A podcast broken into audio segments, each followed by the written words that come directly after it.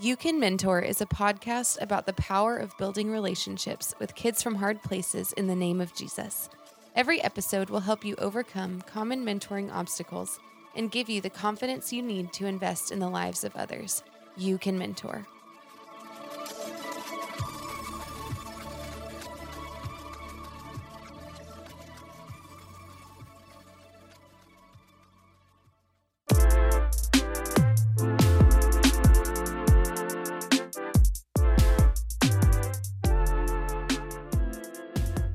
Welcome back to the You Can Mentor podcast. My name is Stephen Murray. I'm here with the one and only Zachary Garza. Thank you, Stephen. Why are we talking so soft? I feel like I'm in the waiting room for a doctor's office. I feel like I'm pretty loud. Okay, well, you- maybe I'm just, you know, it's it's early. maybe that's got something to do with it. we, we don't usually record at nine. We usually record at nine thirty. Yeah, right. A few cups of coffee. Jeez. Welcome, welcome to the podcast. Today we're going to talk about things that will kill you. Not snakes, not spiders. Even though I did see a spider today, it scared me. But what are the things that kill your organization? Things to watch out for, avoid at all costs. That's right. Yeah. So just to kind of give you guys some backdrop on why we're doing this, as we've talked about, I am handing over the reins to Forerunner Mentoring Program here in Dallas, Texas, to our main man, Mr. Stephen Murray, aka the Murdog. And so, as I've been preparing for this, I've just kind of created a couple things that I believe that Stephen needs to know so that he can continue to lead this org in the name of Jesus. And so this this today, these are the eight things that it's like, hey man, I know that you have to, you know, do all of these things and there's a ton that is going on, but you've got to make sure that these things. So I am going to kind of take the lead on this. And then Stephen, feel free to ask any questions when they pop up. I'm glad that you're adding these to our list because for the longest time we've just said that organizations die because of podcasts. but I'm, I'm glad there's a little more definition Yeah, to, man. to the list. No, so that's actually funny. Whenever we started the You Can Mentor podcast, I was adamant. I was like, guys, look, we can start this thing, but if we start spending too much time on it, then we're going to get distracted from the main things. And that's actually That's going good. to lead us to our first thing that can kill us, and that is vision drift. Hmm. So you guys might be asking yourself, what is vision drift? Well, the vision is what the Lord has called you to, right? For some people, it's feeding people who are hungry, or it's people who don't have homes. For us, it's mentoring kids who don't have father figures, predominantly children who are in poverty and things like that. So that's that's our vision. And how we serve them is through mentoring. And so, like, there's a lot of great things out there. Like, there's so many great ways to serve the people of God. But for us and for our org, God has called us to do one thing, and that's build relationships in the name of Jesus through mentoring. So, anything that takes us away from that, well, Mhm. that is what we like to call vision drift. So, yeah, It's like McDonald's selling lawnmowers. exactly. Like, hey, you guys stick with cheeseburgers. Those cheeseburgers are good. Just, you know, occasionally you might be able to toss in some chicken nuggets, maybe the McRib, but stop selling lawnmowers, guys. But but for real, it's it it might not be that. It may be subtle. Mhm. And when when you talk about change, I don't know if you you read James Clear's Atomic Habits of Mhm. like if you make a one percent change, you'll end up in a completely different place. The same is true of vision drift. Is that if if you go one percent off of vision, ten years from now, you're way off course. Exactly. So, like, what does this mean? It means that there's a potential to have minimal impact over numerous areas. So, like, what what we want to do is we want to make a massive impact in mentoring, in building relationships. Like, th- that's our jam, right? So, here's a great way to think about it, right? Like, we're a laser. Like, we are focused. We are like aiming in one specific spot, and we are going to make a tremendous impact in that one spot. We are not a shotgun. A shotgun is with one shot, it makes a lot of little, you know, Oh, I know about shotguns. a lot of little BBs, minimal impact, but in a but in a bunch of different areas. And like why why we want to stay laser focused is so we can avoid distraction. Because if we're focused in on, you know, like providing our kids with food, providing our kids with clothes to wear, like those are great things, but that's not our call. And so why I I love staying focused on our call is because I'm not passionate about about a food pantry. That's a really good thing. There isn't anything wrong with that. It's awesome. Everyone needs food, right? But I'm not passionate about it. But there is someone out there who is. Yeah. So what I want to do is instead of creating something that I'm not passionate about, I'm going to partner with someone who is passionate and I'm going to let them do their thing in that area. That's really good. So it's like one, if I'm not passionate about it, I'm not going to create an excellent product. But two, I'm also taking away the opportunity for someone who is passionate maximize their impact. So like I'm all about instead of us starting something new, instead of us seeing a need and be like, man, we have to do something about that. Well, first let's go find out who is doing that. Because I promise you, in most places, there's someone who is providing the solution to some of the needs that we have. Which I think is why you started your organization to begin with, because you were looking to see who else is doing this in this area. Right. And the answer was no one. Right. And then one more thing that whenever you drift off of your vision that it can do is it confuses your team, right? So like what I found is there's lack of a buy-in from your team due to the lack of clarity. It's like, hey, hey, hey boss, like tell me what we're focused on. Tell me what we're super passionate about. For us, it's kids who don't have dads, right? And like it's pretty easy. Like, hey, whenever I hire someone, it's like, hey, either you care about this or you don't. And if you don't care ab- about this, it's going to be kind of a hard job because like we're going to talk about this every single day. And so, you know, when you're focused on the vision and you're not drifting off of it, you're giving your team something to something to fight for, right? So, Yeah, it defines who you're looking for. most I wouldn't definitely. say it'd be difficult for them. I would say that they probably wouldn't get the job. Yeah, most definitely. so, number one, vision drift. Avoid vision drift. Stay on vision. Stay on vision. Talk about it. Scream it from the hills, right? Write that vision on a tablet. Habakkuk 2. So you're saying you're saying that vision drift kills because it decreases impact in a focused area because you're trying to do all the things, and then also your team has no direction, which leads to, I mean, just toil Right. and, and frustration Yeah, with the staff. So sure. that's huge. What's the next one? The next one is this is a big one. Just straight up outright sin. Mm. so, unfortunately, you are in charge, right? Like you are um, the person that everyone th- is going to think of when they think about your nonprofit. And because of that, the enemy is probably going to come after you. In fact, I would say if he's not coming after you, then you're not doing something right. Because he wants to take out people who are advancing God's kingdom. And unfortunately, like there are sins that you can commit that can torpedo this thing. It might not take it out completely, but it is definitely going to keep it from advancing God's kingdom. And the first thing that I think of is pride. Is Mhm. just me thinking that I'm awesome. Me thinking that this nonprofit has everything to do with me. And without me, it's just not going to work. It's focusing on self, it's being entitled, it's thinking that like people owe me something, right? It's thinking that the good works that are taking place is because of me and my actions and my skills and how smart I am instead of on God.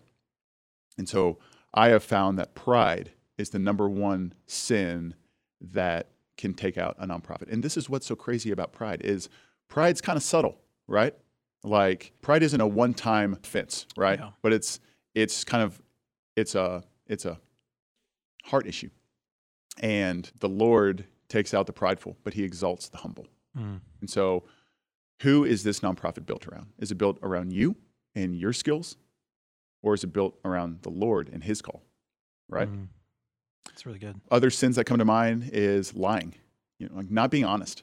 I just like, hey, like not being honest with your donors, not being honest with yourself, not being honest with your staff, saying that you're going to do something and not doing it. Like the Lord promotes those who are faithful, faithful with the little, master over much, faithful with the little, master over much. Mhm. And if God can't trust you to tell the truth and to do what you say you're going to do, then why in the world would He give that person more? I think about stealing, right? One of my good friends, this, you know, just happened th- this past year.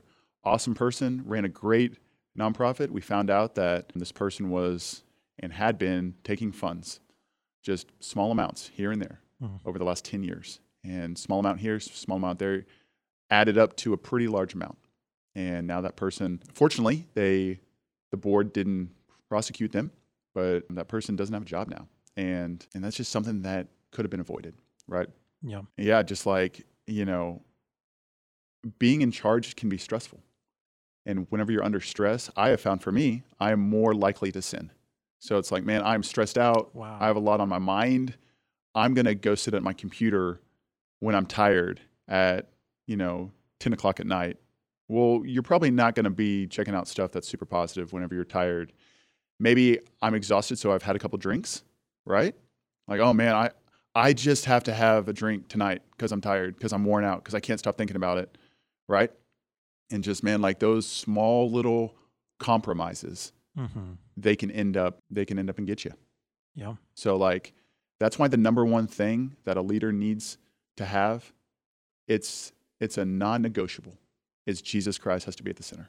Yeah. I know for me, I it's not that I want to. It's not that I feel like I uh, I should. It's I I have to spend time with Jesus because if I don't, then I'm not filled up. And if I'm not filled up, there's no way that I can do what He's called me to do. Yeah. So like spending time with the Lord each and every day, taking time out of my day and just going for a walk and just asking God to move and to give us what we need in this nonprofit. It's surrounding myself with people who fill me up, like having godly friends who encourage you and don't take away. Man, that's huge because all day you're just pouring out, pouring out, pouring out. Having good mentors, having a good church, like this keeps us from committing those massive sins. Yeah. Well, I I think that I'm super challenged by the thought of the hidden things. Like uh, there's things that that we would want to hide, and hum- humility is revealing those things. Right. And then also, uh, I I love how sin causes us to hide, and that Jesus calls us to hide and seek after Him. I love that. Really, uh, all of those things you just listed out, they are a progression that leads somewhere to where sin becomes your coping mechanism for your stress, Mhm. which I'd never actually thought about that before. I mean, because we're we're living at the heat of cancel culture right now, and so anytime a pastor falls, we're usually like, "How the heck did they let that happen? How did they sleep with the secretary?" Right. and recognizing that that was a coping mechanism for all the stress that they were put under leading an organization Mm-hmm. Yeah. and it led to death Right. of their reputation and possibly their ministry and that's that's very humbling to think that what are the coping mechanisms Yeah. that you lean toward and could they be relationships could they be substances could they be entertainment and I, I think that that's that's a huge warning Well, and like for me, I have found that there's a couple things that's really important to keep me from coping with things that are bad. And that's for me, it's I got to have fun. Mhm. And so it's like playing golf. I know it sounds dumb. Playing basketball, like that is essential to me being able to fulfill God's call. And Isn't it crazy that we are enraged by presidents that play golf, Well, and yet they well they have the most stressful Right, job in the right. world. and like i i have to have fun. And i'll be the first to say since i have been in charge i almost feel bad for having fun. Like i have forgotten how to have fun. Mm, but it's important for me to have friends who it's like hey like this is my guy who i don't want to talk about work. I don't want to talk about things that are i just want to talk about football. Like i just want to go play golf. I just want to like and what that's doing is that's recharging me mhm. so that when you know an issue does pop up on a tuesday i'm filled up. Like i have to work out. I have to work out. Like you every person in my office knows at four o'clock on monday wednesday and on friday i go to the gym. And that does a couple things. One that helps me with stress. Two i can think about work while i'm you know exercising. And that's where i come up with some of my best ideas You're also on Slack sometimes when you're on the Stairmaster. and I'm just podcasting like crazy, just like sending y'all all sorts of stuff. But like, also, I just need to let go. Like, I am, I have a lot going on at work. I have a lot going on at home, right? But like, that's my time, and that's where I can, you know, talk to God. I can pray. I can worship. I can listen to a podcast. I can call a friend. I can just unwind. And so, all of those things help keep me from sin. I, I it sounds crazy, but like I need to have fun. I need to surround myself with fun people. I need to be with Jesus. I need to rest. I need to Sabbath. And all of those are protection um, That's really mechanisms to keep me from sin. Yeah. Which leads me to kind of the next thing, which the first one is vision drift, the second one's outright sin, but the third one is family dysfunction. And so this is something that I didn't know whenever I first started that it's more than just me, Mm. but I have a wife. And if my wife's not on board with what I'm doing, eventually I won't be on board. And sometimes the enemy won't go after you, but he'll go after your spouse and he'll go after your kids. Wow. And so, like, I need to know that. And I need to know that there's an order to things that are of priority in my life. The number one thing is God, right? The second thing is myself. I have to take care of myself. Self care is not selfish because if I'm not filled up, I have nothing to give. Mm. The most important person besides myself is my wife. And if, you know, my marriage isn't thriving, then eventually that is going to play a part in my work. The next one's my kids. You know, if I'm neglecting my children, then Satan wins. I could build a mentoring org that serves thousands. But if my kids, whenever they're older, say, my dad cared more about those kids than me, Mm. I've lost, right? Someone once said this you can tell what kind of leader a person is, not by looking at the size of their organization, but by looking at his wife and kids. Wow. And then it's God, self, wife, kids, and then my job. And then my job. Like you you know this. I take my kids out on dates every Tuesday and Thursday morning. Don't schedule anything with me between 8 and 9 because that's time for my kids. That's that one-on-one time. I can't work past 6 because my wife needs me to be home because my kids go to bed at 7 and I need to spend time with them, right? Like I don't work on the weekends. I don't take my computer home because I know that I have a job from 9 to 6 and I also have a job from the time I wake up That's till really nine, good. and I have a job from 6:01 till the time that I fall asleep. That's really good. And those jobs are not the same. If you have family dysfunction, if you get divorced, if you don't pay attention to your kids, if your spouse isn't happy, if she's not filled up, that's going to negatively impact your ability to, to lead in any org that you're with. So just know that like God, self, wife, kids, and then your job, and then your job. Your Mm. job is not the most important thing. Your wife and your kids need you more than the kids that you serve do, wow. because that is your first priority. So that's going to lead me to this next thing. All right. Number four is burnout. Mm. So it's like, you know, you've got your vision drift. I'm going to do all the things, right? And then you've got your outright sin. It's because I'm doing all the things, I'm tired and I'm stressed, and I'm more likely to commit those sins. Because I'm trying to do all the things, and because I think I'm the solution, not God, and because I, out of fear, I'm not trusting Him, but I'm trying to do it all, that's going to hurt my family. And I promise you, if you're trying to do all the things, and if you're tired, and if you're stressed, and if you're not resting, and if you're working on the weekends, and you're working at night, and your wife's unhappy, and your kids, you're going to burn out. Mm. And it's just like you're going to lose passion, you're going to lose vision, you're going to not be motivated to come to work. You're not going to like coming to work. If you don't like coming to work, if you're tired, you're not going to be a good boss. You're not going to have joy. People aren't going to want to follow you. And, you know, I've seen this happen. People who do ministry are depressed and they're filled with anxiety and worry and they're just they're just burned out, man. And we don't want that to happen. Like that there's so many pastors out there that get burned out. And it takes an extreme amount of intentionality and hard work to keep those things from happening. hmm That's why I that's why I talk to you all the time about your schedule, about your calendar, about saying what being super careful about what you say yes to and saying no and, you know, how to delegate. Cuz I don't know about you, man, but I I want to see a mentoring movement happen for the next 50, 100 years. And I want to be around for that. I don't want to get knocked out at the age of 40. I don't want to get knocked out at the age of 55. I want to be in it for the long haul, and I want Mhm. you to too. And these are the things that I know it doesn't seem like a big deal. Like I know having a super fixed schedule isn't doesn't seem like a big deal, but it is. because it keeps your wife happy, it keeps your kids feeling loved, it keeps you filled up, it keeps you, you know, to have time with God so that you are focused on him and not you and focused on his call. You know, he's faithful to those who he calls. And like it's almost like am I okay with the call that he has for us, you know, but but man, like I I just don't want to see burnout. And you've got I mean you are pouring out all day to your staff, to donors, to supporters, to kids, to your board, to your wife, to kids. Like you've got to get filled up. Mm-hmm. And that goes back to the whole fun part, man. Yeah. That goes back to rest.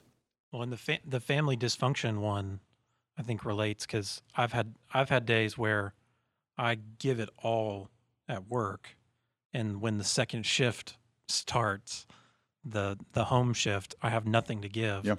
But I, there's something that's still required of me, and that wipes you out if you Mhm. do that too many days Yeah. in a row or in one week, and and I think that's what leads to burnout because then you show up to work and you don't have anything. Right.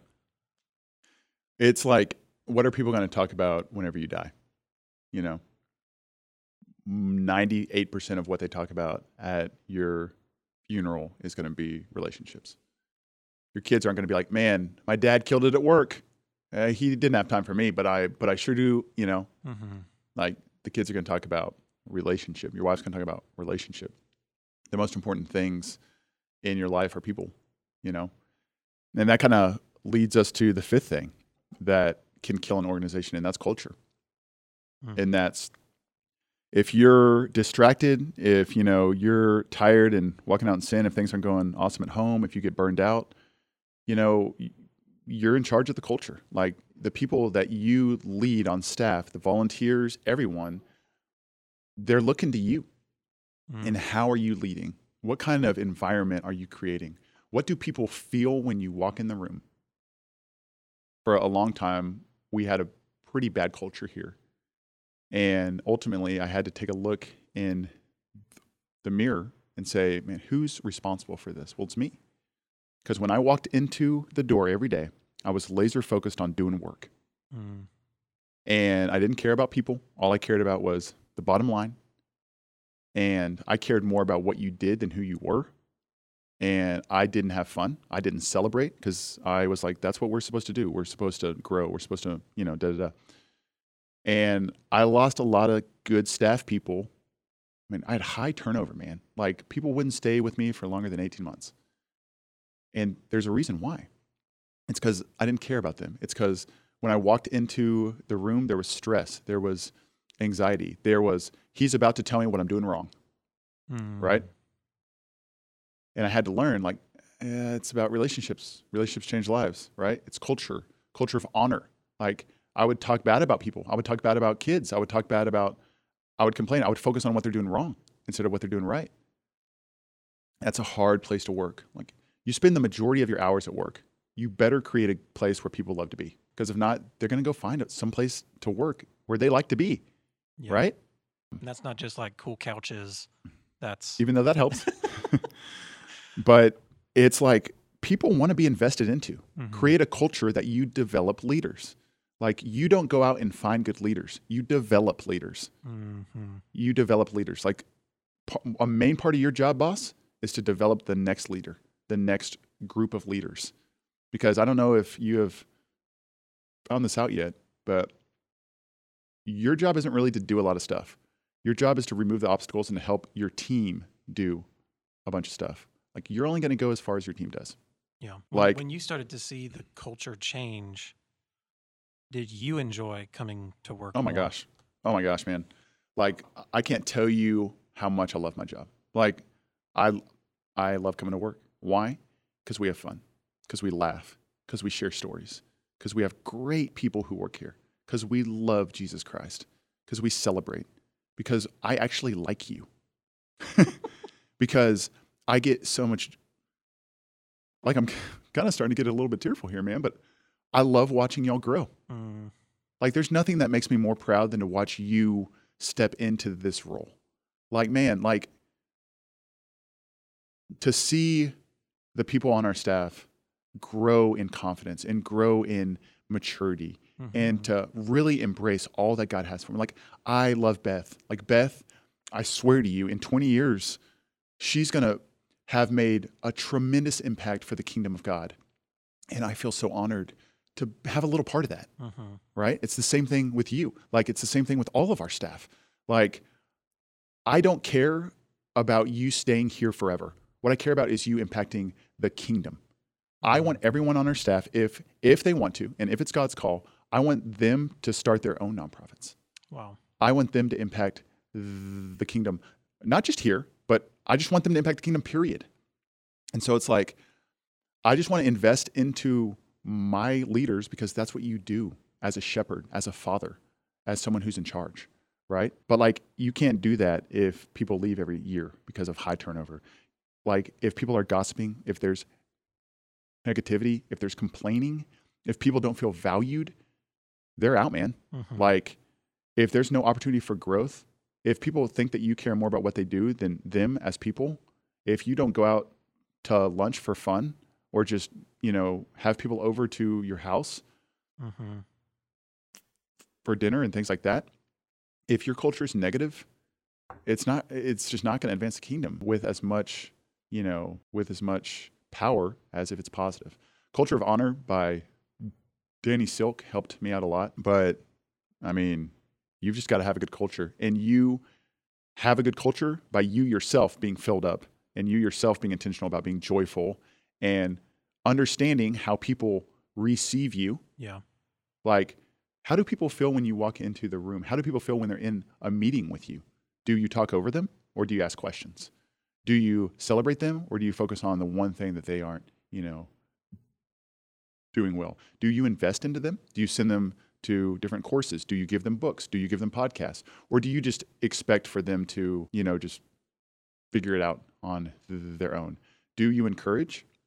Do you can you provide tangible examples of how they are doing well? Yeah. Right.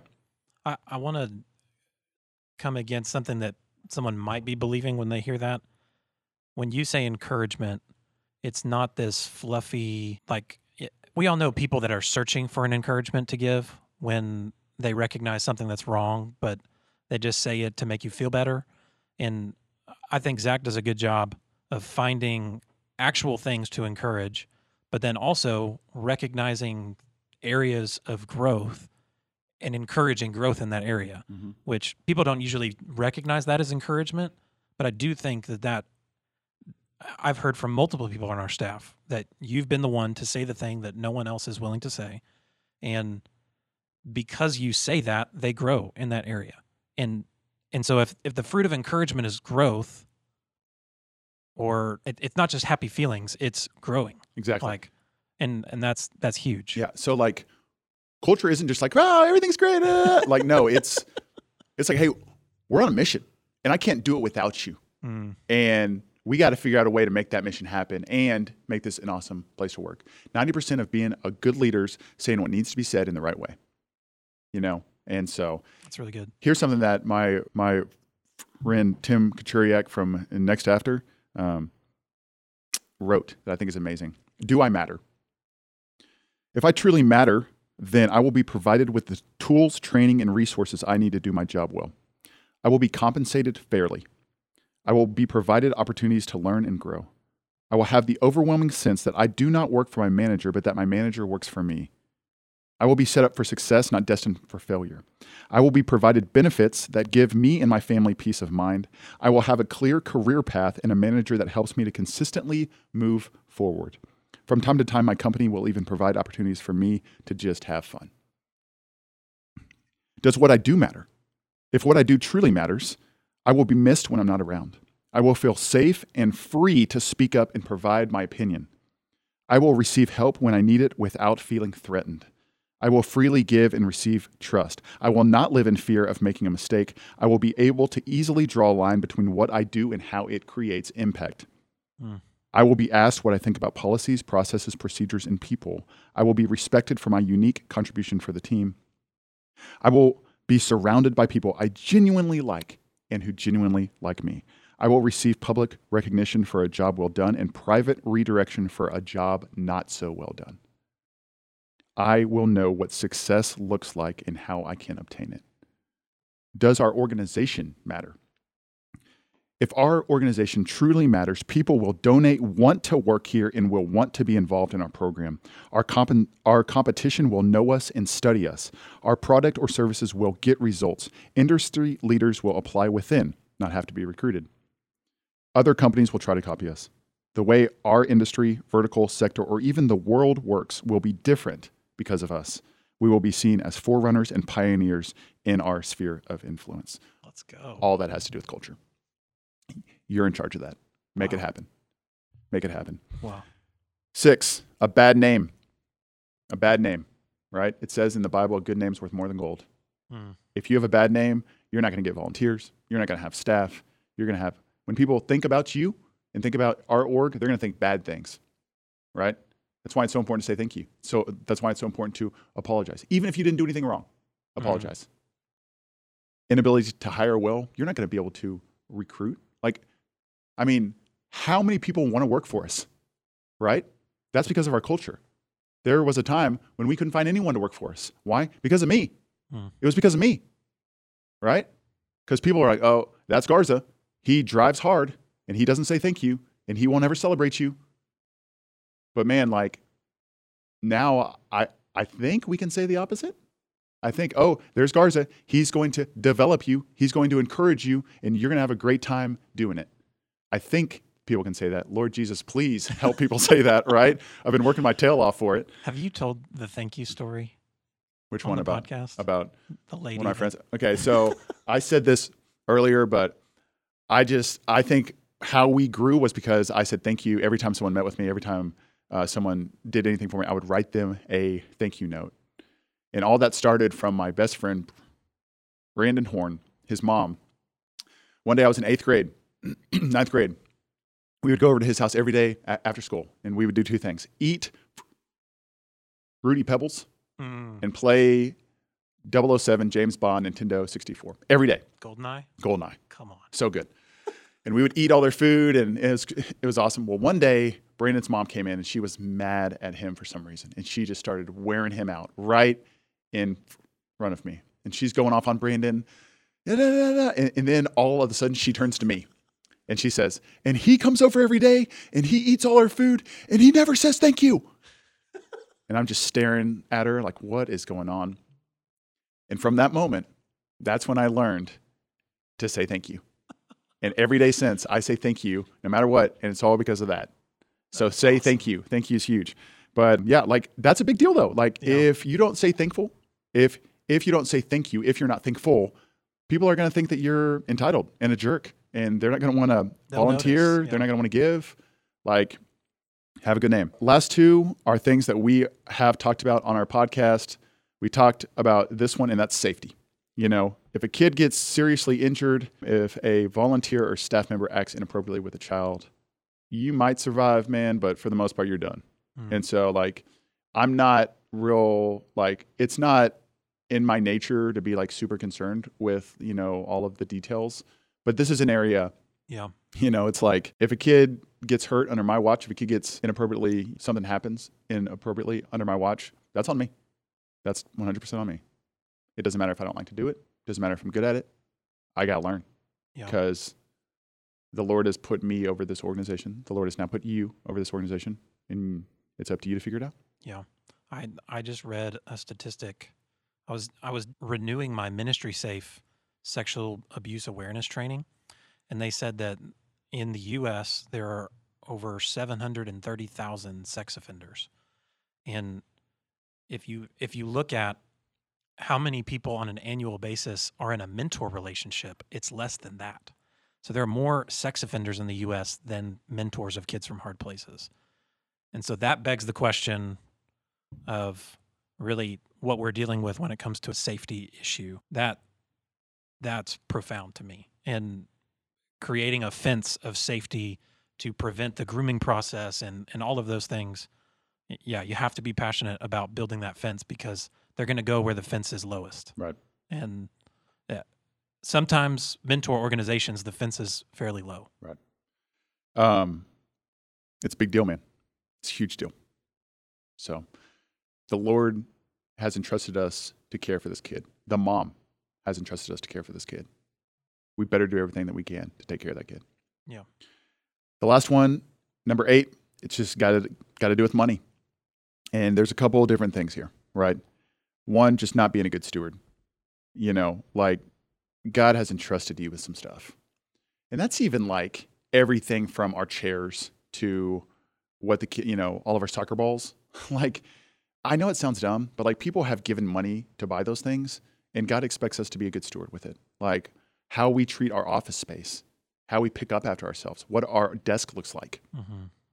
We just got to be good stewards. And then, two, we got to guard against people stealing, right? Like, we got to be a good, we've just got to keep up with our finances.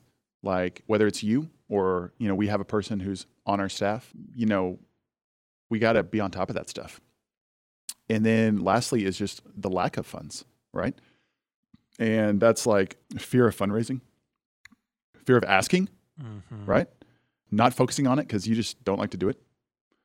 Or this is one that I think it's like too much dependence upon one thing, whether it's a person or a foundation, or it's like you don't ever want to put all, all of your eggs in one- GameStop. thing because if that thing goes away, then Yeah. you're in trouble. Mhm. So it's like you got to diversify. You have to be smart. You got to ask people to help you.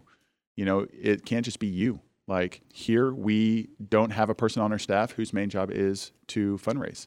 And so it's up to you to do that because if we don't have funds, and if we don't have mentors, you know, which funds is what I'm talking about right now, mentors is having a bad name.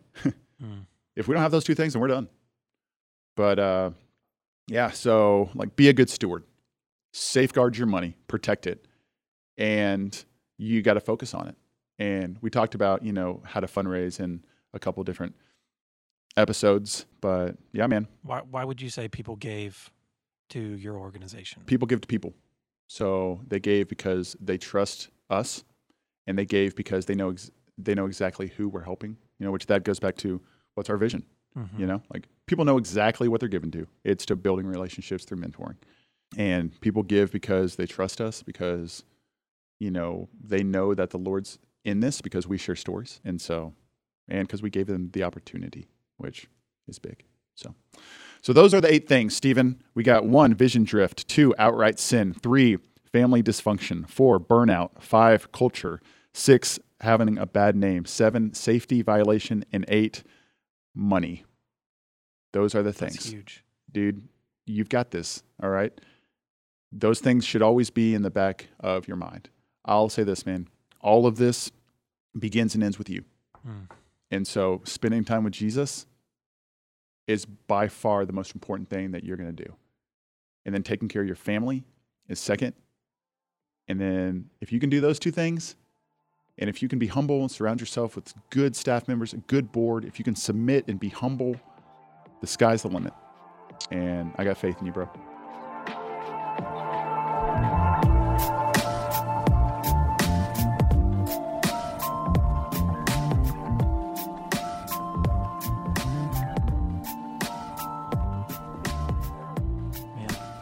Thanks for sharing, Zach. And I'm going to revisit this podcast on a regular basis because there's so much good stuff here good caution, warning, and, and encouragement. What was that thing you shared? The guy from Next After? Yeah, Tim Good. It's awesome. I'll Um, post that. Yeah, well, I, I, and I think this is awesome that you're doing this over the podcast so other leaders can benefit from the same conversations. I, I really love that you're doing that. Yeah, for sure. You're a mentor. You can mentor. Now, can you clarify one thing? You said you want to see a mentoring movement happen for the next 50, 100 years. Was that 5,000 years or 50 to 100? Five billion years until the Lord comes back. All right. Amen. We got to go. Eight things that can kill us. Don't do those things. Yeah. Focus on avoiding those things. Focus on Jesus. Self care is not selfish. If you missed, well, not really if you missed all these things. You really do, do need to yeah, yeah, know these yeah, yeah. things. So keep those things in mind, but also remember you can mentor.